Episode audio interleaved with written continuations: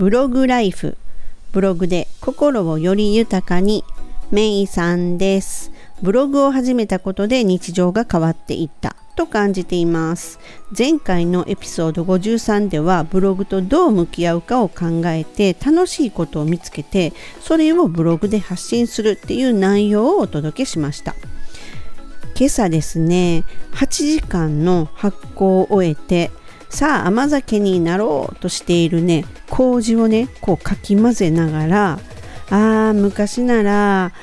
私を麹職人と周りに言わせることとなったこの麹美人っていうこのねあの電化製品なんですけどねこの物を絶対ブログで紹介したやろなって思いながらねそんなことをね考えたりしていました。でこれね乾燥麹とご飯と水それだけを入れてただスイッチオンってするだけでね8時間後にはね美味しい飲む点滴がね完成してるんですよ。まあ実はねそこからが美味しくなるか超美味しくなるかっていうののね分かれ道なんですよ。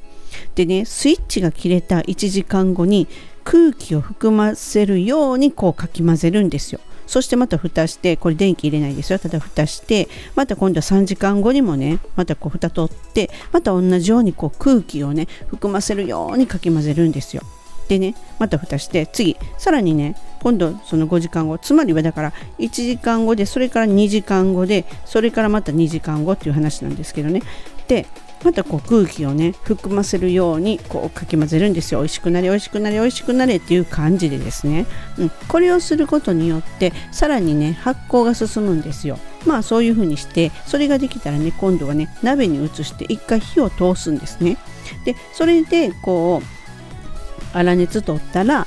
冷蔵庫に入れる。っていうことなんですよ。ということは実はねこれ13時間ぐらいかかってるんですよね。うん、だから私はね甘酒職人って言われてるんですよ。でいやいやいや何の話やねんっていうふうに今思われててこう聞いてらっしゃると思うんですよ。つまりこのね私すごくいいから皆さんにねおすすめしたんですよ。もう甘酒大好きだしそれとそのやっぱりね市販のあのつぶつぶ感がないのが私ちょっと嫌でつぶつぶ感を残すためにはもう自分で作るっていうのを前からやってて。まあ、昔からそのあの母がよく作ってたんですけれどもまあそれであの麹を買ってということをもうずっと何年も前からやってるんですが久々に今回そのねあの乾燥麹を近くのスーパーで見つけたのであこれは作らないとっていう気になって久々にやってみた。ですがこのねこの麹美人っていうのは私初めて作っ使ったんですよ。それまではま母がしてたんですけどでもそれが本当に超便利で寝てる間に発酵を進ませてくれてるっていう話なんですがあまたこれ何の話やねんっていう流れになってますよね。でこれねつまりねむっちゃおせっかいじゃないですか。自分がむっちゃ良かったから甘酒好きかどうかもわからない人にこうやってお話してるんですけれどもね。実はねこのねおせっかい精神っていうのってねんこれめっちゃええから教えてあげたいわとかっていうこのその気持ちこのなんかこのほんまのおせっかいな人っていうのはちょっと私思ったんですけどネットビジネスのね基本の部分かなっていうふうにね思うんですよ。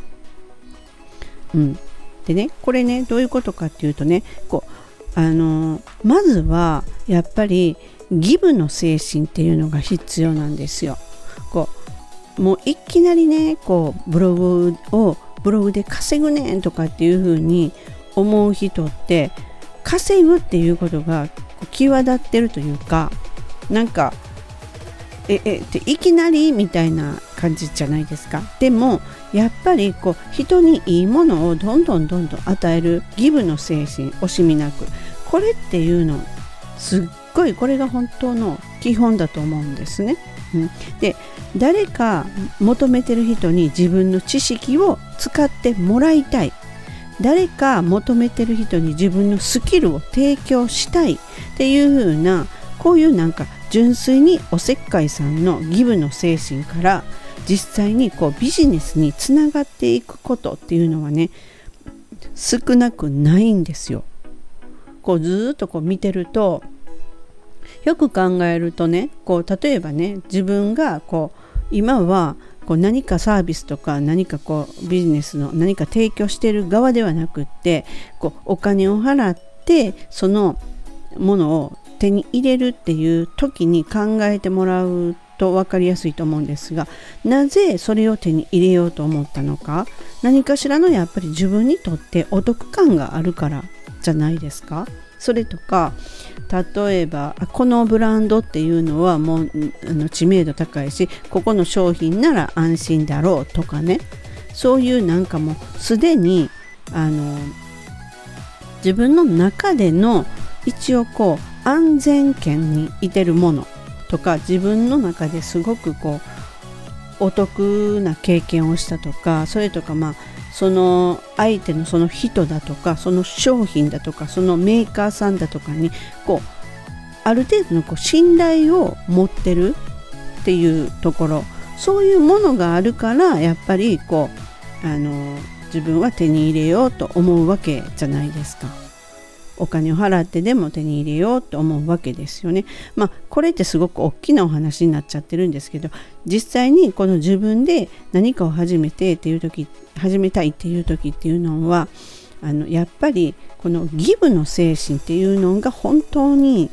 元にあるんじゃないかと私は思ってるんですね。うん、これはなんかそれをこうあえて作ってやるもんじゃなくってこのああこれむっちゃいい。誰かに教えてあげたいとかっていうようなっていうのを持ってる人っていうのはあんまり苦労することなく本当におせっかいでギブギブギブギブすると思うんですよ。でもそれっていうのがすごい大事だっていうふうに私は思うんですね、うん、だからこっちからねおせっかいにこうギブしているとねあのーあちらから今度はねギブしてくださいっていう風に言ってもらうことっていうのがちょこちょこ発生してくるんですよ。そのギブを間違ったギブではなくって本当に純粋にこうあのそうですねブログだったら読んでる人に喜んでもらうとかその読んでる人に確実にこう解決できるものを与えるとかそういう風なんでまあこれあのちょっと信頼関係っていうとちょっと大げさかもしれないんですけれどもただやっぱりその自分とブログそしてブログの向こうにいるどなたかっていうのをつながるっていうのはブログが真ん中にあるとあるじゃないですか。そしてやっぱりこう会ったこともないし見たこともない話したこともないけれどもこの人の言ってることって信用できるなっていうのって出会ったことってあると思うんですよ。でもそれってやっぱりある程度はこの人こんなにいろんなことをブログで教えてくれるんだっていうのをちょっと私感動する時もあるわけなんですね。だったらその人っていうところはやっぱりこれからも見に行こうとかって思うじゃないですか、うん、そんな感じでやっぱりこうねこう純粋にギブをしているとあちら側からもあの本当ギブしてくださいっていうふうに言ってこられる方もいらっしゃいます。でねこう先ほどのね麹美人のこの仏の話なんですけど塩化製品の話なんですけど仏ってちょっと武装ですよね。でねブログにもし書くんであればですよ。そその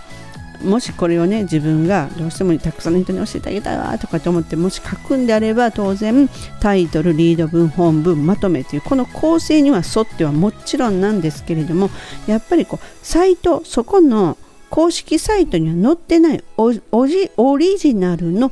まあ、写真だとか感想正直なメリットデメリットっていうものを入れたりとかそれとかちょっとこうコツですよね。このさっき私が言ったように空気をいっぱい含むようにして混ぜる。すると発酵が進んでさらに超美味しくなっていくとかね。そういうことですよね。うん、っていうのはこの本当に使ってる人の声感を出すちゃんと伝えるっていうことね。で流れのこの文章的にはこう流れのある文体というのを書いていく中にさらっと商品のリンク画像を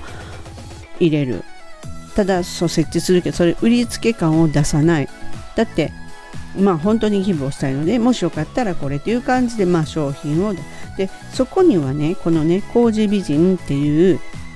電化製品と合わせて実際物いるじゃないですか。乾燥麹これネットでも買えるし私は昔いうか前はずっとネットで買ってたんですよ。スーパーには。その時期もあって売ってない時期もあるのでネットで買ってたのでその乾燥麹のも一緒に紹介するっていうの。これがねいわゆるアフィリエイト記事っていうものになるわけなんですよ。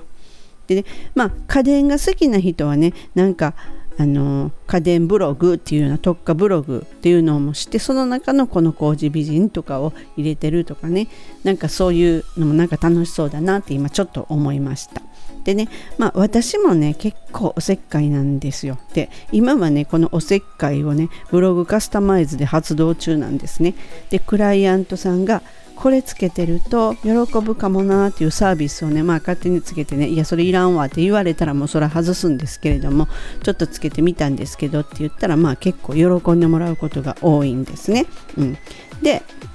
まあクライアントさんはそのカスタマイズをご自身できないので当然こう注文する言ってもそれほどわからないわけですよ。でも私側としたら作ってる側としたらいやこれあった方が絶対にこのあの読み手の人は見やすく探しやすくなりますよって思うのでつけちゃうっていう感じで、ね、でまあたくさんのねこうサービスあるじゃないですか。やっぱりカスタマイズでも。でもその中からね私を選んでくれたわけですよ。それってすごいことじゃないですか。でそう思うとねついついねいやー選んでいただけたんやって言って思ってねつけちゃうんですよ。本当おせっかいでしょ。でねおせっかいさんはねこうどんどん惜しみなくギブ。このギブからスタートすればネットビジネスっていうのもだんだん理解できるようになるしそしてこのネットビジネスを始めたからといっても上手にこうねギブしながらができていくんじゃないかなって私は思います。ぜひね参考にね、あのー、やってみてくださいね。本日も最後までお聴きくださりありがとうございます。ではまたすぐお会いしましょう。めいさんでした。バイバイ。